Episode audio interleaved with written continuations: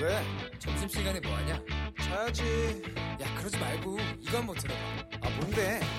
지금 당장 yeah. 라디오를 켜봐 나른한 오후 깨울 시사 토크쇼 모두가 즐길 수 있고 함께하는 시간 유쾌하고도 신나는 시사 토크쇼 오태훈의 시사본부. 네, KBS 일라디오 오태훈의 시사본부 2부를 시작합니다. 저희 시사본부는요, 청취자 여러분들의 참여를 기다립니다. 샵 9730으로 의견 보내주시면 생방송 도중 소개를 해드리겠습니다. 짧은 문자 50원, 긴 문자 100원에 어플리, 어, 어플리케이션 콩은 무료입니다. 자, 시사본부는 팟캐스트와 콩, KBS 홈페이지를 통해서 언제나 다시 듣기가 가능합니다. 그리고 또 유튜브를 통해서 생중계되고 있는데요. 유튜브에서 일라디오 혹은 시사본부를 검색하시면 보이는 라디오 영상으로도 확인하실 수 있습니다. 자, 오늘 목요일 이 2부 코너에서는요. 촌철살인의 명쾌한 한마디부터 속 터지는 막말까지. 어, 정말 오늘 막말이 나올까요? 자, 한 주간의 말말말로 정치권 이슈를 정리해보는 각설하고 시간인데요. 최민희 전 의원, 그리고 김희정 어, 전 의원 두 분 나오셨습니다. 어서 오세요. 네, 안녕하세요. 반갑습니다. 어, 반갑습니다. 네. 두 분 저는 매주 어디선가는 뵙고 있는데 여기서 또 이렇게 뵀는데요. 자, 이 시사본부에 처음 오셔서 이 김전 의원님 이제 한 말씀 부탁한다는 이 이야기가 어, 원고에는 써 있는데 사실 여가부 장관 하실 때도 저는 인터뷰를 했고 네. 의원 하실 시절에도 전 인터뷰를 했고 예, 청와대 대변인 출신이시고 그래서 소개 안 드릴래요. 어, 저 인사하지 말라고요. 라고 하면서 소개를 다 드렸습니다. 한 네, 말씀 해주시죠. 감사합니다. 네. 오늘 최민희 의원님과 짝을 이뤄서 네. 이제 시사본부에 나오게 된 김희정입니다. 요즘 열불나는 여름이잖아요. 그런데 저희 시사본부 통해서 각설하고 아주 시원해졌으면 하는 바람입니다. 네, 아유 지금 너무 뭔가 잘하셨어요. 에너지가 지금 충만하신데 네, 아, 좀 좋아요. 혹시 보이는 라디오로 보시면요 오늘 이 비주얼이 너무 흥미진진합니다. 최민희 전 의원님은 상하이 하얗게 그리고 또 김희정 전 의원님 상하이 까맣게 그 가운데 있는 저는 이렇게 양쪽 보면서 어, 흑기, 회색이야, 회색. 흑기사 대 백기사. 아 저야 당연히 회색이죠. 저는 회색이에요. 네, 근데 우리나라에서 흑기사 좀 좋은 의미로 하는 거 아시죠? 좀 위험한 상황이 있을 때 대신 흑기사 나타나서 예, 짠 하는 거. 네, 오늘 좋은 역할을 기대해 보겠습니다. 자, 앞서 1부에서도요, 저희가 박종수 전 러시아 공사 함께 이 러시아 군용기 문제, 연일 시끄럽죠? 또 우리 영공 침범 사건 살펴봤는데, 자, 2부에서는 이제 국내 반응을 이제 정치권에서도 이야기가 쏟아지다 보니까 짚어보겠습니다. 자, 먼저 이번 사건에 대해서 나경원 자유한국당 원내대표, 그리고 이인영 더불어민주당 원내대표의 목소리를 듣고 시작해보죠.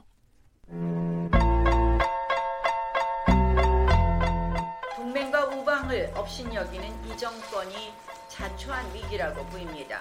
한마디로 얼빠진 정권의 얼빠진 안보 정책입니다. 왕따 외교로도 모자라서 왕따 안보로 가고 있습니다. 동맹과 우방을 챙기고 국익을 지키십시오.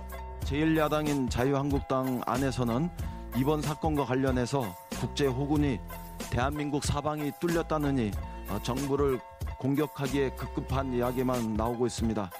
일본의 어처구니 없는 주장은 언급할 가치조차도 없지만 제1야당에서 국가 안보상의 문제를 정쟁의 빌미로 삼는 것은 참으로 개탄스러운 일입니다. 저는 요즘에 정치인분들 얘기를 들으면요. 너무 수위가 아슬아슬해서 막 심장이 쫄깃쫄깃해요. 평론하는 입장에서. 자, 이 정치권, 이 러시아 군용기가 우리 영공을 침범한 데 이어서 일본은 또 독도의 영유권까지 주장하고 튀어나왔어요.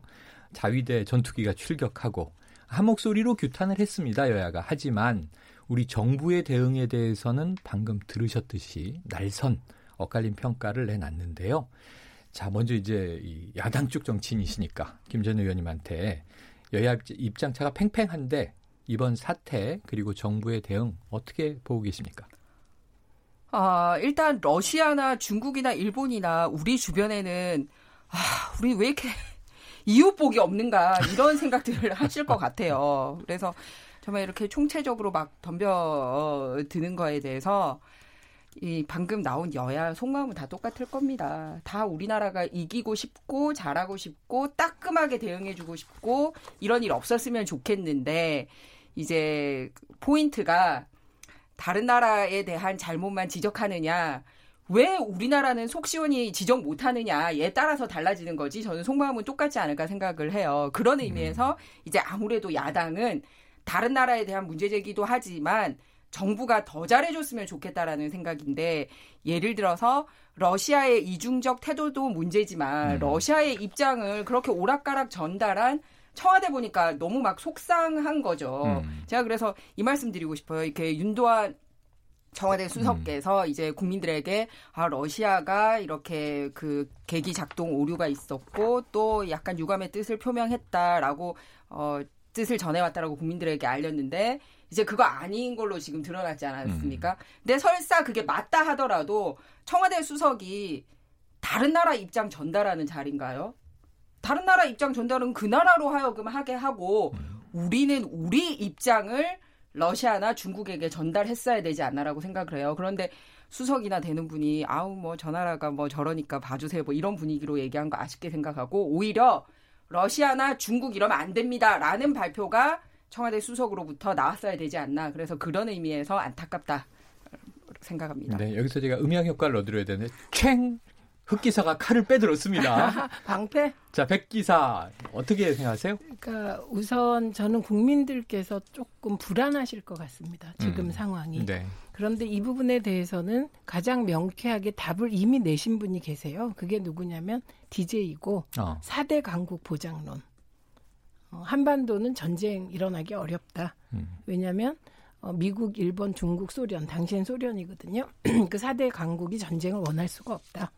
네, 이런 입장으로 4대 강국 보장론을 말씀하셨는데 그 4대 강국 보장이라는 것이 때로는 이런 형태로 나타날 수 있는 거다. 음. 예, 그래서 크게는 한반도 평화가 정착되는 과정에서 각국의 이해타산이 이렇게 저렇게 막 그 뭐랄까요 중의적으로 막 부딪히면서 이런 현상이 나타났지만 음. 어, 문재인 정부는 한반도 평화 쪽으로 가는 부분이 확고하고 또 이렇게 혼란스러울수록 가장 확실한 동맹과의 관계가 중요한데 한미 동맹의 굳건함을 한미 양국이 계속 확인하고 있기 때문에 불안하시지 않아도 된다 이 말씀부터 드립니다. 네. 그리고 뭐 야당이니까 뭐 비, 비판 비난할 수 있다고 생각을 하고 합니다. 그런데 이제 조금 더 나가면 곤란한 게 대한민국이 왕따 외교를 당한 게 아니고 아베 스스로 자초한 왕따 외교로 아베가 극단적인 형태로 나간 것이다. 이 음. 부분은 분명히 해야 되고 그다음에 어, 러시아 군용기와 중국 군용기가 우리 영공을 침범한 부분에 대해서는 여야 한 목소리로 규탄해야 되고 지금 하신 말씀들은 나경원 대표나 김희정 의원님이나 이거는 국회에서 조용히 했으면 좋겠다. 음. 국민을 상대로 지금 뭔가 어수선한데 이 와중에 어, 여야가 싸우기까지 그런 국민 부담만 불안만 가중시키지 않을까 이렇게 생각합니다. 문재인 정부가 100% 잘할 수는 없거든요. 1%라도 잘못하면 그걸 지적하고 대안을 제시하는 게 야당인데 음. 어, 이런 외교, 안보, 국방 이런 문제는 좀 그걸 조용히 하는 게 좋지 않을까 음. 이런 생각입니다. 네. 근데 아직 이제 김희정 흑기사께서는 뭐 문재인 정부까지 규탄하지 않으셨고 아까 윤도한 국민소통 수석을 비판을 하셨는데요. 자, 일부에 저희가 박종수 전 러시아 공사 연결해 보니까 이런 얘기를 하시더군요. 자, 이 중국과 러시아의 군사 훈련이 이 한 20년 가까이 계속 이어져 왔다. 여기저기서 동해는 그들이 굉장히 중요하게 보는 타깃인 것 같다. 그런데 한러 관계는 너무나 좋기 때문에 이 일이 뭐 한러 관계에 이제 크게 문제를 일으키진 않을 것이다. 이런 전망이 이제 전문가의 전망이었어요. 하지만 이제 러시아 아까 이 김희정 전 의원님 말씀하셨지만 지금 입장을 자꾸 바꾸는 분위기예요. 네. 어떻게 보- 왜 이러는 겁니까 러시아는 한번 분석을 해주시죠. 아, 이중성이죠. 그리고 전통적으로 한반도 주변을 둘러싸고 냉전 시대에 북방 삼각관계, 그러니까 북한과 중국과 러시아가 소위 이제 한 팀으로 갔고 우리가 음. 이제 북중러 네, 그 북방 삼각관계 한미일. 그리고 예, 남방 삼각관계가 한미일인데 이제 최근 들어서 이제 한미일의 축이 흔들린다라고 생각을 하니까 지금 냉전 시대가 아닌데도 저쪽이 지금 한 팀 먹고 나오고 있잖아요. 네. 그런 게 뭐냐면 어 그냥 이번에 정말 실수로 끝날 것 같으면 음. 이렇게 야당에서 목소리를 높이지 않을 것 같아요. 근데 뭐라고 그랬냐면 중국과 러시아가 자기들은 앞으로도 연합훈련과 군사기술 협력을 계속 해나가겠다라고 얘기를 했고 심지어는 러시아는 니네 하늘 침범한 거 아니야 라고 얘기를 했고 네네. 중국 같은 경우는 카디즈 그러니까 방공 식별 구역에 벌써 140여 차례나 침범을 했었는데 네. 우리나라가 이 부분에 대해서 한 번도 얘기를 한 적이 없어요. 네. 그러니까 이제 방공 식별 구역을 넘어서서 이제 영공까지 들어오는 상황이 발생을 한 거예요. 음. 그러니까 뭐냐면 아까 이제 다른 일부 언론에서 호구 얘기가 나오게는 게 뭐냐면 딱 이런 일 생겼을 때 얼마나 강경하고 우리나라야 들어오지 마 이런 걸 해야지 다시는 벌어지지 않는데 음. 뭐 지금 대답하는 걸로 봐서는 미안해하지도 않고 음. 앞으로도 안 하겠다라는 것도 없는 그러니까 또 이런 일이 일어날 수 있다라는 걱정이 음. 있는 거예요. 그렇기 때문에 일본에 강경하게 대응했듯이 중국이나 러시아에서도 청와대 말로 강경하게 음. 니네는 사실상 이거 침범 행위야. 그다음에 니네 하늘 넓잖아. 중국이랑 러시아 하늘이 얼마나 넓습니까? 그렇죠. 그 넓은 데 놔두고 왜 우리나라 하늘을 날아다니고 어 그것도 아슬아슬하게 막 이러냐고요. 그러니까 그런 얘기를 당당하게 해주길 바라는 거예요. 그리고 저는 기억하는 게 왜 칼기 어 정말 네. 민간이 쏘아가지고 떨어뜨려서 정말 피눈물 났던 그걸 기억을 하고 있거든요. 음. 그런데 민간 비행기가 들어간 거에 대해서도 아무런 경고 없이 바로 쏘아서 사람 몇백 명을 죽게 만들었던 바로 그 러시아가 음. 우리 휴전 협정 이후에 한 번도 영공 침범이 없었다가 이 영공 침범 사태가 벌어졌단 말이에요. 그런데 우리가 거기에 대해서 강경 대응 안 하고 아우 저쪽이 미안하다 그래요. 그것도 가짜로 이런 얘기 해주고 있을 때냐고요. 그래서 이번이 제대로 대처하지 않으면 또 이런 일이 일어날 수 있기 때문에 제대로 대처해달라라는 요- 요청을 정부에 하고 싶습니다. 여기서 제가 중간에서 이제 저는 그냥 일반 시민 국민 입장으로 어, 지금 이 김전 의원님 말씀 듣다 보니까 아니 100여 번이나 카디즈를 들락날락 했단 말이야. 그럼 지금 역대 문재인 정부뿐 아니라 진보 정부, 보수 정부 이 몇십 년 동안 계속 이래 왔는데 한 번도 항의를 안 했다면 우리 정부는 계속 입을 닫고 있었구나 이런 생각이 들거든요. 근데 문제는 요번에는 요번에는 영공 침범은 또 처음이라는 거잖아요. 그래서 그게 좀 문제가 될 것 같은데 저 어제 보니까 안규백 국회 국방위원장이 합참하고 국방부 보고를 받고 뭐 아까 기기 오작동 얘기하셨지만 이거는 기기 오- 오작동을 우리 군은 보지 않는다. 명백히 의도가 있고 계획된 것으로 본다라고 우리 국회 국방위원장이 얘기를 했을 정도였어요. 그러면 어떻게 이걸 대처해야 됩니까? 아니 우선 이번 대처는 말로 한 게 아니고 경고 사격 360발을 했기 때문에 총 쐈죠. 네 그 동안에 했던 대응 중에 가장 강력하게 대응한 겁니다. 네. 그래서 이 부분에 대해서 우린 한미 동맹이 지금 중요하니까 지금은 네. 예, 그래서 한- 미국 쪽에서도 아주 조- 잘 대응했다 이런 평가가 나오고 있습니다. 그래서 이번에 어, 단지 말로 뭐 이렇게 다시 도발하지 말라든지 이런 정도가 아니고 경고 사격을 하고 그리고 이후에 또 침범을 하면 음. 이 이상의 대응을 하겠다고 이미 정부에서 발표를 더 했습니다. 그래서 이 부분은 하겠다. 네, 이 부분은 나경원 원내대표가 걱정하신 것을 수렴해서 잘 대응을 한 거라고 봅니다. 그 다음에 어, 의도, 의도되고 계획된 행동으로 보인다. 저는 어떻게 보고 있었냐면 음. 러시아가 보통은 이제 이런 일이 벌어지면 그 연락하는 사람들이 있습니다. 각 나라에 그 네네. 연락 관을 보내서 음. 입장 표명을 한 거예요. 네. 네. 예, 그게 공식적인 절차의 하나입니다. 근데 입장을 자꾸 바꿔요. 저는 이 또한 러시아의 교란책이라고 봅니다. 음. 예, 이렇게 러시아가 교란책을 쓰고 나오면 분명히 대한민국 국내에서는 그 교란책에 따른 분열이 일어나거든요. 음. 그래서 안규백 위원장과 국방위가 음. 적절한 시기에 나서서 어, 의도되고 계획된 행동으로 보인다 이렇게 지적을 한 것은 이건 안규백 의원 개인의 입장이 아니라 국회 국방위원회 전체의 분위기라고 보입니다. 음. 그래서 어, 국회도 국회 역할을 잘하고 있고 정부는 이번에 강력하게 대응을 잘 했, 고 그런데 문제는 이게 북핵 문제 해결돼 가는 방향. 근데 북한이 미사일 도발까지 오늘 또 했어요. 그러니까 이게 여러 가지 문제가 연동되어 있기 때문에 어, 낙관도 비관도 하지 않고 냉정하게 대처하는 게 필요한 시기가 아닌가 냉정한 싶습니다. 대처가 필요하다. 자, 김 전 의원님, 이저 네. 이 러시아 주 주한 러시아 대사관의 이제 차석 무관이 네. 뭐 개인적인 의견임을 전제로. 하지만 이제 사실은 외교가 개인 의견이란 없다. 아, 네, 네. 이것은 공식적이다 그러는데 네, 또 네. 하나 어제 보도는 이런 거예요. 네. 그러니까 지금 러시아 대사가 아니고 대사 대리더군요. 네. 막심 폴코프 이 네. 대사 대리가 네. 윤상현 외통위원장을 만났어요. 네. 그 자유한국당 의원이신데 외통위원장을 맡고 이제 만나서 깊은 유감도 얘기하고 차석 무관과 같은 맥락의 이야기를 또 국회에 전달한 셈이에요. 네. 그런데 이 공식 전문은 부정으로 다 바뀌었습니다. 교란책. 교란책이다. 네. 그래서 그 네. 교란책을 없앨 수 있는 방법이 뭐냐면 네네네.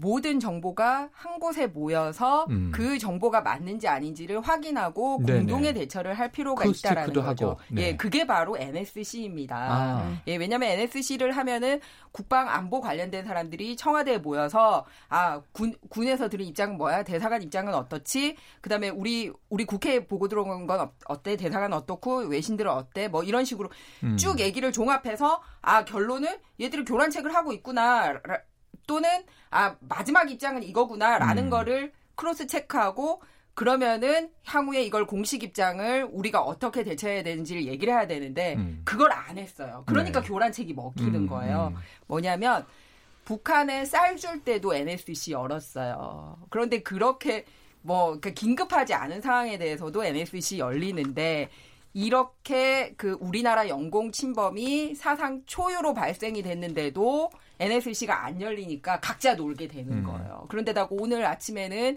북한에서 이제 소위 그뭐 뭐라고 규정해야 되는지는 음, 모르지만 단거리 어, 예, 발사체든 그러니까 단거리. 발사체 조발이나 있었고 얼마 전에 신형 잠수함까지 보여주고 네네. 뭐 이런 게 있었잖아요. 그러면은 지금이라도 이 회의를 열어서 정보가 분산되지 않도록 하고 입장 정리를 하나로 할 필요가 있는데 음. 왜 그렇게 안 했는지 음. 그러니까 대처가 미흡했다라는 말씀을 드리고 싶은 겁니다. 아, 자 NSC를 딱 거론하셨습니다. 이- 예, 그럼 최전 의원님, 아, NSC 오후에 백기사께서 연다는 거 아닙니까? 아, 오늘 오후에 열립니까? 오후에. 예, 예. 그러면 이제 러시아, 나왔죠. 중국, 북한 이거 다 묶어서 다 묶어서 하는 예. 거죠. 근데 그 NSC를 뭐 필요하면 열어야 되겠죠. 그리고 네. 오후에 연다니까 열면 되는 거고. 그러니까 무엇보다도 정용 안보실장이 어, 이 사안이 터지면서 컨트롤을 잘해서 결국은 360발 경고 사격을 하게 만든 것이거든요. 음. 그러니까 만약에 NSC를 열었으면 그렇게 기민한 대처를 하기가 어렵지 않았을까요? 음. 그러니까 아마도 어, 이게 바라보는 입장에서는 왜 회의를 안 해? 뭐 이렇게 얘기할 음. 수 있을 것 같아요. 근데 대처하는 입장에서는 대처가 먼저였던 것 같고 음. 지금 제가 러시아가 교란책을 쓰고 있다고 얘기하는 것은 아마도 러시아 무관하고 네. 그다음에 지금 오늘 국회에 그러니까 윤상현 외통위원장 사실 그게 야당 의 자격으로 만난 건 아니고 외통위원장을 만난 겁니다. 국회의 대표죠. 예, 국회 네. 대표성. 그래서 국방위에도 의견을 전달해야 되지 않을까 러시아는. 음. 그래서 개별적으로 전달하는 거 다르고 공식적인 내용 다르고 이 부분은 러시아의 교란책인데 이 교란책 중에 어떤 게 사실일 것이냐. 음. 예, 이걸 해결하는 방향은 공식적으로 버티겠다는 거고 음. 그러나 사실 내용상으로는 변명해야 되는 상황이라는 걸 인지하는 것 같아요. 네. 그리고 사이드로 빠져서 제가 한 말씀 드리고 싶은 건 이 상황에서 의문의 일패를 당한 건 일본입니다. 네. 사실 일본이요. 우리나라가 이렇게 대응을 하고 나서 다섯 시간 후에 입장을 발표했어요. 네, 네. 다섯 시간이나 지나서. 음. 그게 자국 영토라는 인식이 있으면 그렇게 합니까? 강 건너 불구경했다는 네. 거고요. 두 번째는 러시아가 일본에 대해서는 아무 해명도 하지 않고 있습니다. 음. 그러니까 러시아는 독도가 대한민국 땅이라는 걸 인정하는 셈이 되는 음. 거죠. 그래서 일본이 의문의 일패를 당한 상황입니다. 네. 자, 일본은 어쨌든 뭐 자디즈도 이 중국 뭐 이 러시아 항공기가 왔다 갔다 했다고 하고 자위대 전투기가 출격했다고도 하는데 우리한테도 항의를 했죠. 공식적으로. 그, 우리한테는 했는데 네. 그게 별 의미가 없고요. 네. 러시아의 태도가 중요한데 음. 러시아한테는 뭐 무시당한 거죠. 네. 지금 말씀은 맞는 것 같습니다. 왜냐하면 네. 이제 독도 영공을 우린 침범했다. 네. 그쪽은 침범 안 했다 너희 영공 이제 음. 이 얘기니까 근데 네. 일본과는 말을 섞지 않는다 지금 이런 분위기인데 그요요 대목은 저 이 김 전 의원님 동의하세요? 일본이 의문의 의문의 일패가 일패다. 아니고요. 걔들은 당연히 말할 자격이 없는 적이죠. 걔들, 걔들, 아, 일본, 죄송합니다. 일본. 네, 이렇게 바로 네. 순화해서 정정하겠습니다. 예, 네. 그렇게 하는데 저는 약간 지금 우리나라 상황에 대해서 아까도 제가 참 이웃복도 없다라고 얘기를 했는데 네. 자꾸 이렇게 간보기를 하잖아요. 음. 간볼 때 제대로 하여간 대처를 해줘야 된다. 그런 의미에서 회의도 적시적으로 열리고 이제 그 NSC 열리면 즉각적인 대응 못했다라고 얘기하면 군에서 되게 기분 나빠해요. 같이 네, 네. 화면 보면서 그 자리에서 바로바로 지시하는 거거든요. 그래서 이번에 공군이 대응한 거는 매우 좋았으나 음. 그 이후에 청와대에서 대응하는 게 조금 미흡했다라는 말씀이고요. 음. 그리고 이런 대치가 다시는 일어나지 않게 확실한 답을 중국과 러시아로부터 네. 공식적으로 받아냈으면 하는 바람입니다. 아유, 공군 칭찬해 주시니까 좋네요. 제가 공군 출신이거든요. 아, 네. 예. 공군 잘했네요. 네. 자, 청취자 의견입니다. 9539님, 현 상황이 엄중하다고 해도 이를 지나치게 호도하고 정치적으로 이용하면서 국민들 불안하게 만드는 일은 하지 않았으면 좋겠습니다. 자, 이따 또 다른 의견들도 제가 소개를 좀 시켜드릴 거고요. 자, 지금 최민희, 김희정 전 의원과 함께하는 각설하고 백기사 대 흑기사. 영상으로 좀 보세요. 이 장면이 정말 보- 볼만합니다. 유튜브에서 KBS 일라디오 또는 시사본부 검색하시면 지금 방송하는 모습 아, 생생하게 직접 이 긴박감을 느끼면서 보실 수 있습니다. 헤드라인 뉴스 듣고 이어가겠습니다. 국방부는 북한이 단거리 미사일 두 발을 발사한 데 대해 북한이 한반도에서 군사적 긴장 완화 노력에 도움이 되지 않는 행위를 중단할 것을 촉구한다고 밝혔습니다. 북한의 미사일 추정 발사체 발사와 관련해 국회 국방위원장인 더불어민주당 안규백 의원은 지난 5월 발사 10회 이후 재시험을 한 것으로 보인다는 분석을 내놨습니다. 이낙연 국무총리는 오늘 국정 현안 점검 조정회의에서 일본 정부에 대해 사태를 더 이상 악화시키지 말고 외교적 협의를 통해 해결책을 찾자고 강한 어조로 촉구했습니다. 존 볼턴 백악관 안보보좌관이 강경화 외교부 장관 등을 만나 방위비 분담금 문제를 논의한 것으로 알려진 가운데 한미가 2020년 이후에 적용할 주한미군 방위비 분담금 협상에 조만간 착수할 것으로 보입니다.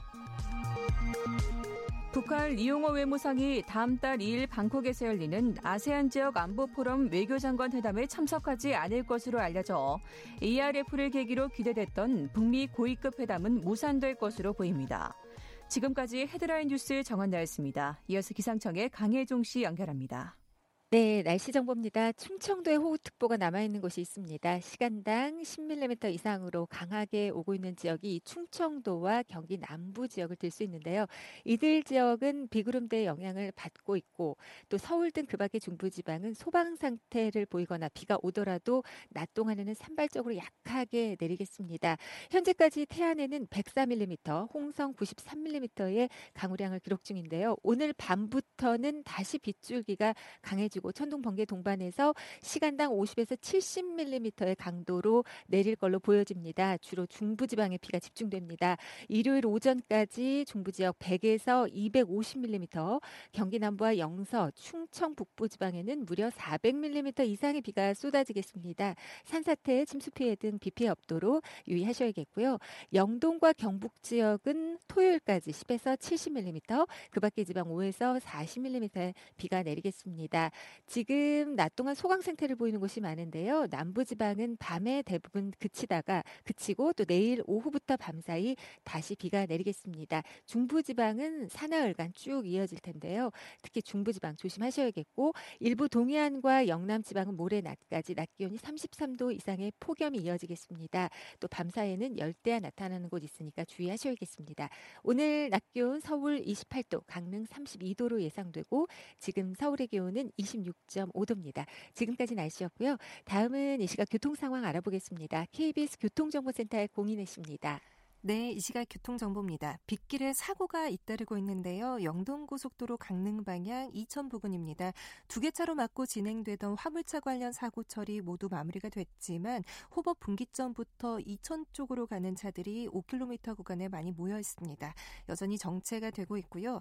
제2중부고속도로 하남 방향은 마장 분기점 1차로에서 화물차 관련 사고 처리하고 있으니 조심 운전하셔야겠습니다. 서울 외곽고속도로 판교에서 일산 방향 장수 부근에서도 사고가 있었습니다. 이 처리도 모두 정리가 됐지만 소래터널에서 장수 쪽으로 더디게 지나고 있고요. 더 가서도 일산 쪽은 계양 부근에서 김포 요금소 쪽으로 5km 구간이 정체입니다. 경부고속도로는 서울 방향 수도권 구간 이동이 쉽지 않습니다. 상습 정체 구간 중심으로 막히고 있는데 특히 동탄 분기점 부근 4차로에서는 긴급 노면 보수 작업을 하고 있어서 2km 구간 지나시기 어렵습니다. KBS 교통정보센터였습니다.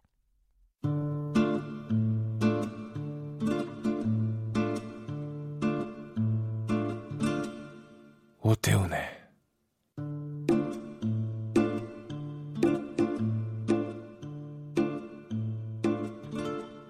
시사본부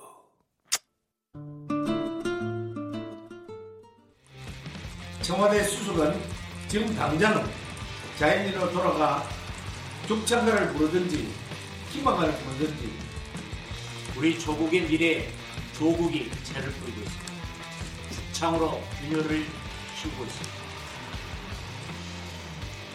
민정수석의 본연의 업무를 망각하고 마치 외교 수석인 것처럼 것은 조국 민정수석의 경거 망동이 점입 가경입니다. 하늘 민정수석이 반일, 감, 반일 감정을 선동하고 또 조국 민정수석과 관련해서 한마디만 부탁했습니다. 자유한국당을 친일 불행으로 엮고 그리고 와서 청문회를 한번 하겠다고 한다면 그건 바로 선전포고 아니겠습니까? 네, 먼저 목소리 듣고 오셨는데요. 이제 주제가 조국으로 바뀌었습니다. 자, 이게 뭐 나의 조국 아니고 고유명사죠. 인물의 이름입니다. 조국 청와대 민정수석 이야기인데요. 지금 들으신 목소리들은요. KBS 뉴스 속 코너 KI에서 정가균, 심재철, 정우택, 유기준, 정향석 의원의 목소리로 만든 영상을 우리가 소리로 들어봤고요. 자, 이제 오늘 본의 아니게 이 지금 최민희, 김희정 두 분 전 의원 모시고 토크를 하고 있는데 마치 아침에 통화를 나누시고 이 패션 코디를 맞춘 듯 이 흑백 대결로 오셔서 백기사 대 흑기사, 흑기사 대 백기사의 대결이 되고 있습니다. 영상으로 확인, 확인해 보시면 아주 흥미진진하실 거고요. 자, 조국 수석 얘기가 나왔으니까 먼저 야당의 발언 기회를 드리도록 하죠. 네. 어떻게 되는 겁니까? 어떻게 될지는 이제 여당에서 더 잘 아시는 거고요. 근데 지금 어떻게 될... 보도는 파다하죠? 네, 어떻게 될 거에 대한 얘기보다 그동안 어떻게 해왔나라는 얘기를 짚어보면 아, 네. 이제 어떻게 될지를 국민들이 좀 판단하시지 않을까 생각을 네. 해요. 뭐냐면 아무튼 참 문 대통령께서 무지하게 예뻐하시는 분인 거 맞는 음. 것 같아요. 왜냐하면 그 본인의 주 임무가 뭐였냐면 민정수석이 하나는 인사 검증을 잘하느냐 아니냐요. 음. 그리고 두 번째는 공직 기강을 잘 잡느냐 이 두 가지거든요. 음.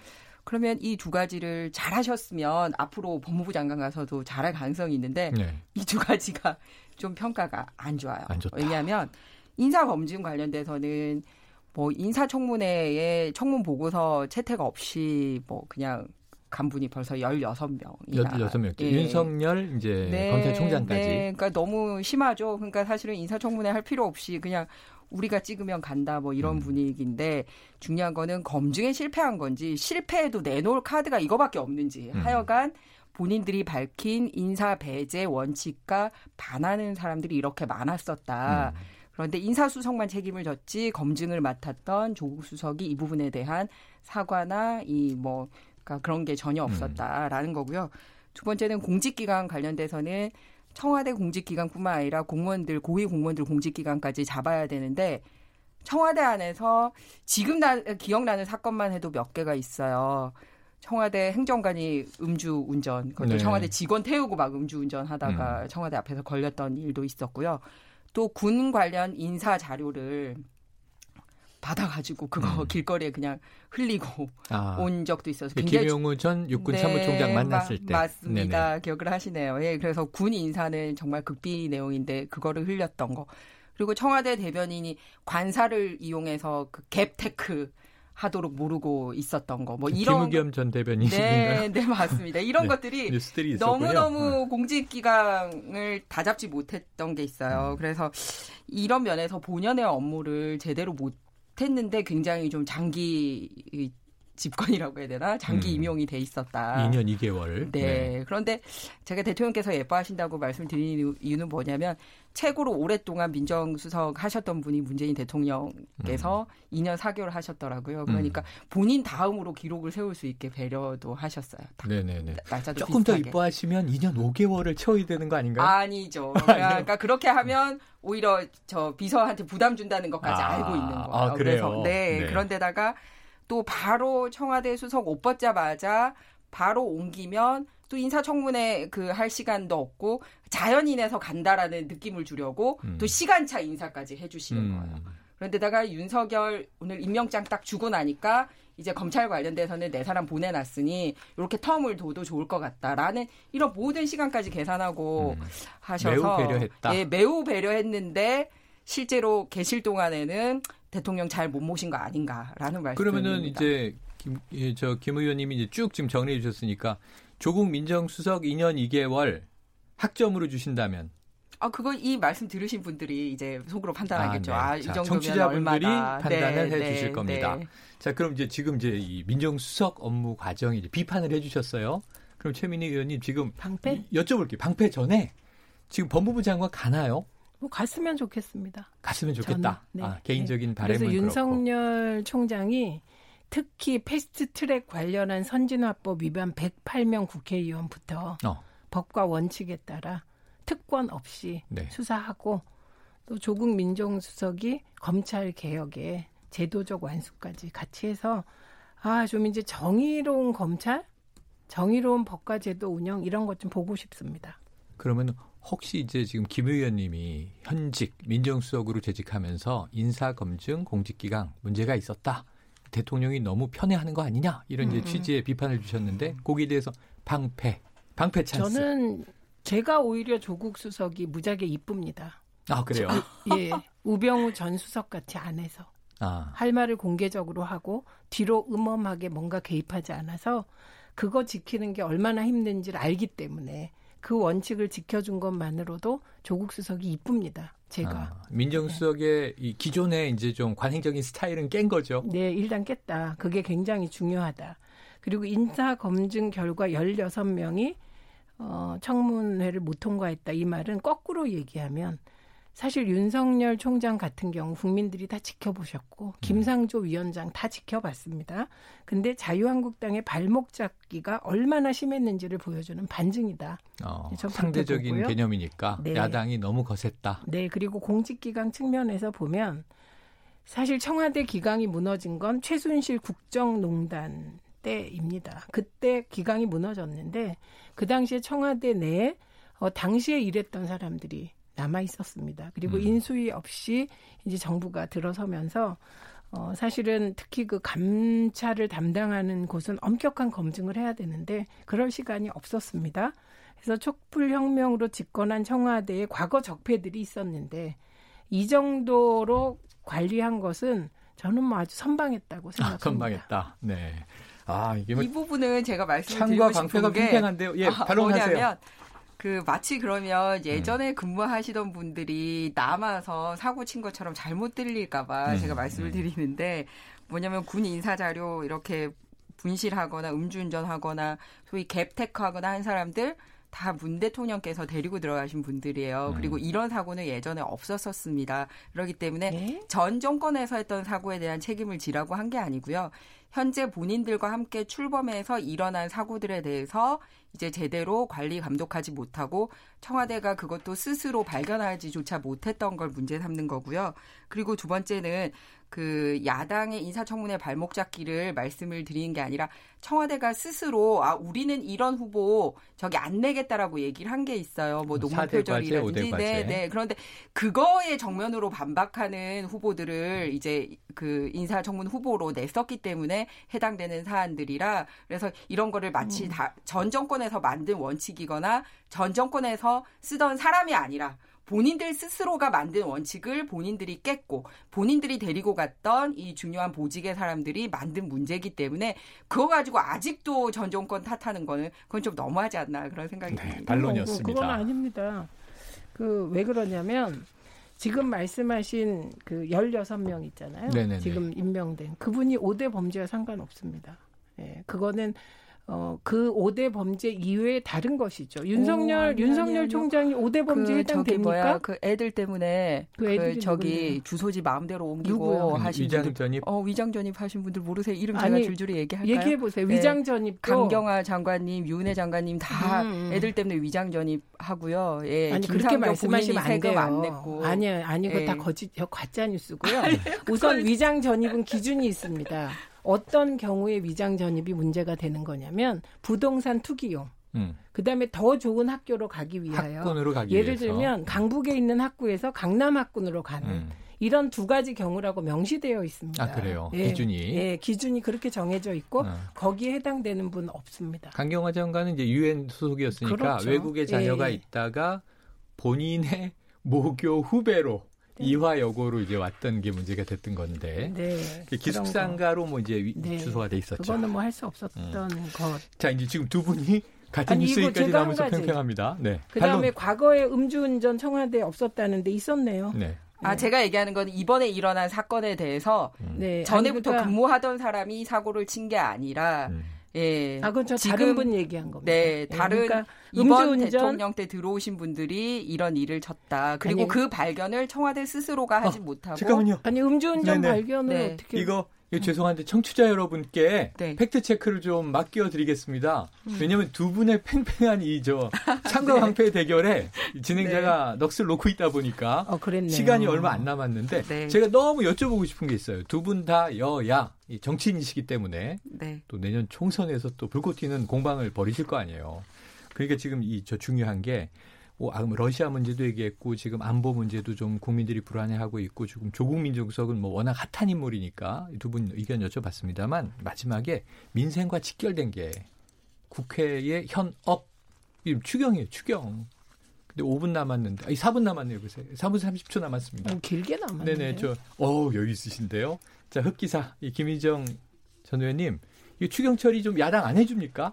저는 당연히 국회가 본업을 해야 된다고 네. 생각을 해요. 그래서 빨리 국회 열어서 지금 일어난 이 안보 관련된 거에 대해서도 예, 국회에서 좀 논의를 하고요. 러시아 문제, 중국 문제, 일본 음. 문제 다 하고 그리고 문제 있는 장관들에 대해서 해임 결의안 낸 것도 처리를 해야 되고요. 마찬가지로 추경 예산안도 꼼꼼히 봐야 돼요. 다만 이제 정부에서 얘기하듯이 그냥 이게 세부 내역 없이 그냥 일단 통과시켜 달라. 그거는 우리 국민들의 빚으로 돌아오기 때문에 그 부분은 구체적으로 정말 추경안에 들어갈 만한 예산이었는지에 대해서 문제 지적된 부분은 고쳐서 와야 되지 않나라고 생각을 합니다. 네. 그러면은 이게 추경 처리 관련 너무 늦어지고 있는데 이 최 의원님 생각 은 어떠세요? 우선 근본적으로 어, 자유한국당이 민생, 민생, 민생 하잖아요. 민생이 어렵다. 그런데 그게 말뿐이라는 거예요. 국회의원들이 안 어려운 거예요. 급하지 않은 겁니다. 여기 논리적 모순이 발생하면서 한편으론 국민들이 되게 섭섭하실 것 같아요. 지금 그 추경 예산 중에 일부는 청년 중소기업 일자리도 있고 민생 직접 지원도 있고 재난 지역에 대한 지원도 있습니다. 그런데 재난 지역의 정치인들이 찾아가서 립 서비스는 하면서 당장 재난 지역에 투여될 추경은 반대하니까 안 어려워서 그런 거예요. 우리나라 국회의원들 너무 잘 사는 거예요. 예, 경제적으로. 그래서 서민 어려움을 모르니까 추경 가지고도 정쟁을 하는 거다. 이런 생각이 듭니다. 그 다음에 정말 민생이 그렇게 어려워서 투어 정도까지 할 정도면 이건 조건 없이 해주고 그리고 따질 건 따지고 이렇게 되면 아마도 민주당도 긴장하지 않을까요? 근데 지금 민주당이 긴장 안 할 것 같아요. 자유한국당이 하는 걸 보면 일본 문제나 추경 문제나 말과 행동이 다르고 그래서 어, 좀 자유한국당이 제대로 더 잘하셔야 민주당도 긴장해서 잘할 텐데 지금은 뭐 참 정말 바라보기가 죄송할 정도예요. 저는 네. 추경안 관련돼서 음. 말씀드렸듯이 근본적으로 국회가 해야 되는 네. 일이 맞다고 말씀을 드렸는데 이제 백지 수표 가지고 오면 안 된다는 말씀을 드린 게 음. 국회를 통법부 정도로 생각해서 니네는 통과만 시켜 이런 태도를 보이기 때문에 지금 안 되고 있는 거거든요. 뭐냐면 아닙니다. 모 언론과 그다음에 국회 예산처에서 분석한 자료도 제가 잠깐 소개를 하자면 이번에 올라온 추경 6조 7천억 중에서 음. 소위 추경에 들어갈 수 있는 성격이 아닌 게 5조 7천억 아닙니까? 네, 그렇게 들어갔어요. 재탕, 삼탕. 이게 6조 뭐냐면 7천억이에요? 이, 아니요. 음. 그러니까 5조 7천. 4조 3천억 원. 예, 4조 6조 3천억. 7천억 2조 중에서 2천억을 빼고. 예, 이제 네. 4조 3천억 원이 들어가 있는데 무슨 말이냐면 네, 통상 일반 음. 예산에 들어가야 될 것과 추경 예산이 들어갈 거는 구분이 돼야 돼요. 뭐 일반 예산은 네. 당연히 올 한 해 쓸 거를 1년치 작년 겨울에 미리 했어야 되잖아요. 그리고 추경은 지금 바로 경기 부흥 효과가 네. 있어서 즉시성이 있는 걸 알겠습니다. 해야 되는데 뭐 철도 음. 안전 및 시설 개량, 뭐 의료 급여 경상 보조 이렇게 매달 나가야 되는데 돈계산 잘못한 거를 그런데 많이 저, 올려뒀더라고요. 저, 저, 할말 있어요. 네. 그러니까 짧게, 김희정 의원님처럼 네. 저런 분이 들어가서 꼼꼼하게 네네. 따져야 되는데 네. 지금 그걸 안 하고 있어서 그러니까 문제인 겁니다. 예결특위가 예결특위가 위원장도 이제 최근에 선임이 됐습니다만 그쵸. 자 시간이 다 돼서 마무리를 짓겠는데 근데 제가 알기로는 이 여야 원내대표가 우선 그 재해 지역 예산은 선처리하겠다고 분리해서 네, 얘기를 네. 했는데 그것도 안 되고 있는 건 이해하기 어렵습니다. 어쨌든 여야 모두 좀 힘을 합쳐주세요. 네. 인생 좀 지켜주세요. 오늘 두 분 최민희 전 의원 그리고 김희정 전 의원 어 오늘 불꽃 튀는 명승부 백기사 대 흑기사 요건 좀 고정 코너로 가야 되는 거 아닌가요? 오늘 두 분 고맙습니다. 네, 고맙습니다. 시원한 여름 되세요. 네. 오태훈의 시사본부는 여러분의 소중한 의견을 기다립니다. 짧은 문자 50원, 긴 문자 100원의 정보 이용료가 되는 샵 9730, 우물정 9730번으로 문자 보내주십시오. KBS 라디오 앱 콩은 무료입니다. KBS 라디오 오태훈의 시사본부. 지금 여러분은 대한민국 라디오 유일의 점심 시사 프로그램을 듣고 계십니다.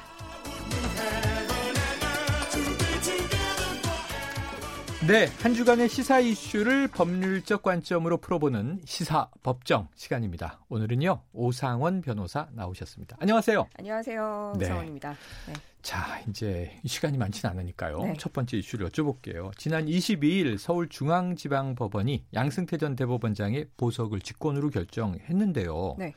저희 제가 뭐좀 법을 잘 몰라서 네.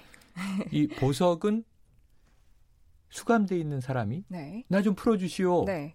해야 이제 받아들여 주는 것 아닌가, 그 여부를 결정하는 것 아닌가 했는데 네. 법원이 직권으로 보석을 결정하는 경우도 원래 있습니까? 네, 보통은 보석이 당사자의 청구에 따라서 이루어지는 것이 맞습니다. 네. 그런데 종종 그 법원이 직권으로 결정하는 경우도 있는데요. 네. 형사소송법에 따르면 법원은 상당한 이유가 있는 때에는 직권을 보석 직권으로 보석을 허가할 수 있습니다. 아. 양전 대법원장의 경우에는 다음 달 11일 0시에 구속 기간이 만료될 예정이었고요. 음.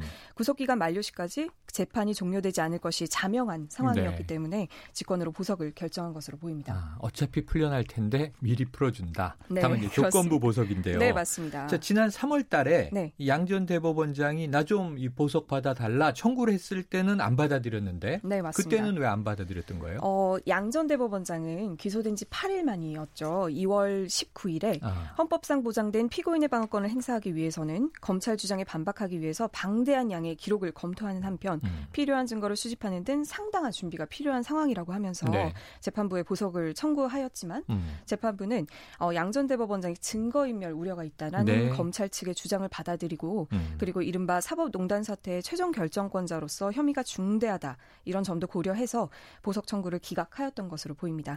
다만 지금은 상황이 변해서요. 네. 그로부터 4개월이 지나 구속 기간이 만료될 예정이므로 직권으로 보석을 결정하였던 것이죠. 네. 보석을 안 해도 어차피 한 뭐 저 20일 가까이 맞습니다. 있으면은 풀려날 네. 상황이었던 거죠. 그렇습니다. 자, 이 양승태 전 대법원장 측의 변호인에 네. 따르면 양 전 대법원장이 처음에는 이 직권 보석 말이에요. 이번에 이제 이 보석을 완강히 거절했다 이런 네. 얘기가 나왔는데 왜 그런 겁니까? 풀어준다는데. 아까 말씀하신 바와 같이 바로 재판부가 보석의 조건을 음, 부과하였기 네. 때문입니다. 양전 대법원장은 재판부가 내건 지정 조건들 중에서 피고인은 직접 또는 제3자를 통해서도 당해 사건의 재판에 필요한 사실을 알고 있다고 인정되는 사람들을 만나거나 어떠한 방법으로도 연락을 주고받아서는 안 된다라는 네. 부분이 확대 해석될 여지가 있다. 어. 뭐 극단적으로 보면 와이프도 만나지 말아야 되는 것 가족도, 아니냐. 네, 네. 이렇게 말씀을 하시면서 부당은 부당하다는 입장을 보인 것으로 전해졌습니다. 음, 그래요. 조건부에 대해서 좀 이제 불만이 있었다. 네, 이렇게 맞습니다. 이해가 되네요. 네. 자, 이제 보면은 양승태 전 대법원장만이 아니고 이명박 전 대통령도 엄격한 조건부 보석이 되어 있고 네. 또이 김경수 경남도지사도 이제 얼마 전 조건부 보석이 결정돼서 지금 이제 도정을 수행하고 있는데요. 맞습니다. 그럼 양 전 대법원장 경우와 보석의 조건이 좀 어떻게 차이가 있나요? 어, 양 전 대법원장에 대한 보석 조건은 올 4월 보석 허가로 석방된 김경수 경남도지사의 보석 조건과 사실상 동일합니다. 아, 그래요? 예, 그렇지만 자택구금 수준으로 평가를 받죠. 받고 네네네네, 있죠. 맞아요. 그 이전 대통령의 보석 조건보다는 다소 완화된 조건입니다. 음. 대표적인 조건들만 뭐 구체적으로 살펴보면요. 네. 이전 대통령의 경우에는 뭐 주거지 제한과 주거지 제한에 더해서 외출 제한까지 있습니다. 아. 그래서 극단적으로 보면은 병원 진료를 받는 경우에도 법원의 허가가 필요합니다. 아, 그래요. 네, 그렇지만 양전 대법원장과 김경수 경남도지사의 경우에는 주거지 제한만 있었고요. 어, 외출도 그리고- 된다. 네, 네, 외출도 뭐 가능은 한 외박만 것으로. 안 하면 된다. 네. 아, 외박도 3일 이상 여행하는 경우에만 허가를 아, 받아야 그래요? 하고요. 네. 네, 네, 네, 그렇습니다. 하루 이틀은 괜찮은 거네요. 뭐, 뭐 구체적으로 네. 살펴보면 뭐 그럴 수도 있을 네. 것 같습니다. 그리고 이전 대통령의 경우에는 배우자, 직계혈족, 그러니까 딸, 그리고 음. 직계혈족의 배우자, 그리고 사위, 어 그리고 변호인 외에는 접촉이 불가했다 이게 최초 조건이었죠. 네. 그렇지만 이제 양전 대법원장과 김경수 경남도지사의 경우에는 아까 말씀드린 재판 관계인 접촉 불가 조건입니다. 아, 이렇게 네. 차이가 있습니다. 아, 그래요. 조금 더 완화돼 있다. 그렇습니다. 조건이 이명박 전 대통령보다는 덜 엄격하다. 이렇게 이제 이해가 됩니다. 맞습니다. 자, 그 이게 만약에 지금 일단 뭐 보석을 받아들였고 네. 풀려났으니까 네네. 석방이 됐으니까는 지나간 일입니다만 법원의 직권으로 네. 자 보석을 허가한다 그랬는데 이 갇혀 있는 수감자 네. 그 피고인이 네. 재판 중이니까 난안 나가겠어 이렇게 거부할 수도 있어요. 아, 이게 사실상 거부할 수 있다라는 것입니다. 네. 그 양전 대법원장이 만약에 보증금을 보증금을 납입하지 않으면 아, 보석 보증금을 내게 돼 있죠. 네네 네. 보증금을 내야지만 나갈 수 있다라는 것이 이제 음. 법, 규, 법 규정이거든요. 네. 그래서 보증금을 납입하지 않으면 보석 결정에도 불구하고 보석이 효력을 발생하지 않고 구속 상태가 유지됩니다. 아, 만약에 지금은 물론 나왔지만요. 양전 대법원장이 보석 조건을 거부하고 구속 기간까지 버티고 있으면 네. 뭐 현실적으로 보석을 강제로 집행할 수 있는 방법은 없었던 그래요. 것이죠. 네네. 아 그렇구나. 그러니까 저는 보석 보석해서 어, 이렇게 예쁘고 좋은 이름을 법적용으로 쓰지 그랬더니 이게 네. 보증금을 내야 석방한다 이런 얘기더군요. 어, 네, 뭐 그렇습니다. 네. 네. 자, 그럼 이제 앞으로 남아 있는 절차가 있나요? 네, 일단 지난 화요일이죠. 23일에 양전 대법원장이 처음으로 불구속 상태에서 이제 법정에 서서 재판을 받았고요. 네. 현재 검찰이 신청한 증인 212명, 네. 무려 엄청 많죠. 그런데요. 네, 그 중에 단 4명만이 어, 신문이 이제 아. 종료가 된 상태입니다. 208명이 지금 아직 남아. 있어요. 네. 오. 그래서 1회 중- 공판 준비 기일이 열린 5월 3월 25일부터요. 첫 증인 신문이 이루어졌던 그 10일 전까지 검찰과 피고인 측은 계속해서 증거 능력을 다투면서 대부분의 시간을 보냈고요. 음. 어, 아까 말씀하신 바와 같이 굉장히 지연될 우려가 있잖아요. 네. 그래서 검찰 측은 양전 대법원장이 석방된 이후에는 재판이 더 지연될 것을 우려해서 네. 주 2회, 2회로 이루어졌 계획되었던 재판을 향후 주 3회로 늘 려달라고 음. 재판부에 건의를 한 상황이라고 합니다. 네. 아유, 이 179일이 지나서 뭐 저 구속 기간 만료되기 전에 간신히 이제 직권 보석이 됐는데 네. 증인 212명 중에 4명밖에 신문을 못 했다고 어떻게 어떻게 될지 모르겠네요. 이게 그러면 이제 전 오 변호사님 네. 이 변호사님 법조인이시고 법률 전문가시니까 네. 저 같은 그냥 일반 시민은 네. 어 절차가 너무 복잡해요. 네, 거두절미하고 네.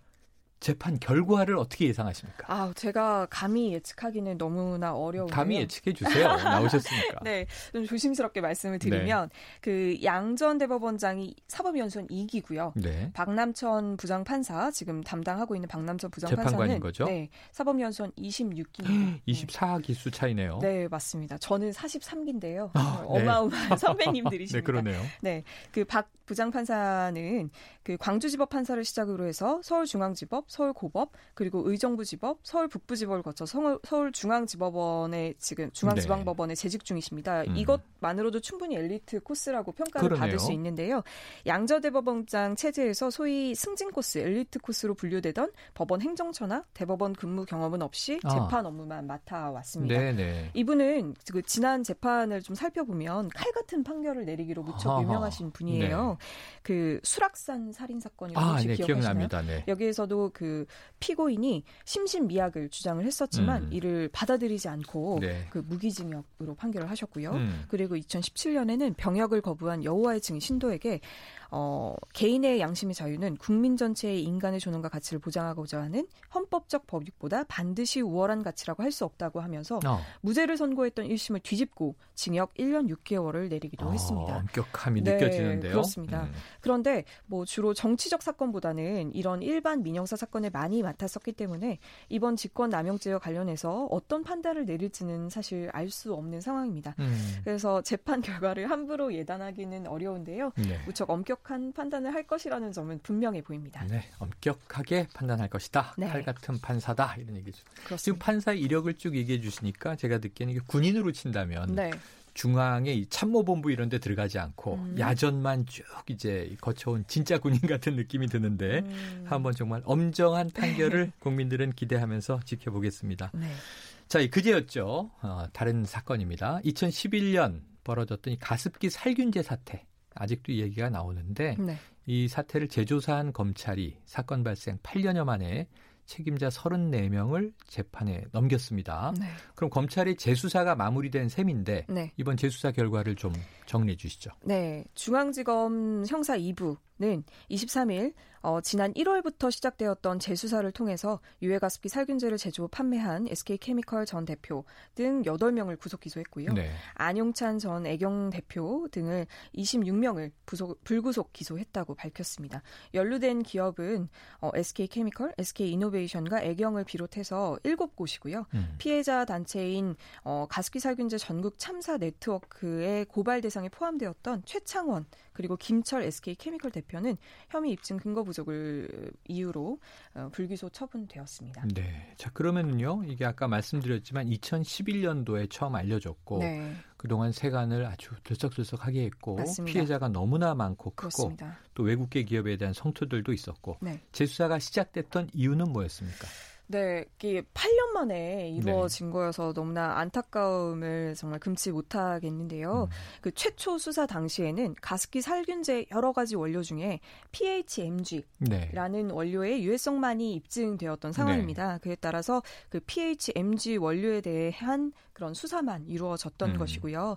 그런데 이번 재수사 결과 이제 검찰은 PHMG 말고도 CMIT 음. 그리고 MIT 이런 원료 물질과 피해의 인과관계를 이제 확정하는 자료를 확보해서 네. 그것을 제공하였던 그것을 사용하였던 업체들도 이제 재수사를 하기 시작하였던 아, 것이죠. 그렇군요. 네. 자, 이게 초기에도 피해자와 피해자 측 변호인들이 주장했던 기억이 나요. 음. 그리고 이 폐질환만을 엄격하게 인정해서 네. 피해자의 수가 훨씬 많은데 네. 줄였다 이런 또 이제 이야기도 있었는데 네네. 그럼 이번에 기소된 34명 어떤 사람들이고 어떤 혐의입니까? 네, 아까도 짧게 말씀을 드렸지만 검찰은 우선 SK 케미컬 홍 전 대표 등 4명, 그리고 애경 안용찬 전 대표 등 5명, 그리고 필러 물산 김모 전 대표 등 2명, 그리고 이마트 전직 임원 2명, GS 리테일 전직 팀장 1명, 뭐 푸앤코 전직 임원 2명 등 16명을 업무상 과실치사상 혐의로 재판에 넘겼고요. 네. 그리고 박철 SK 케미컬 부사장과 고광현 전 애경 대표 등에 대해서는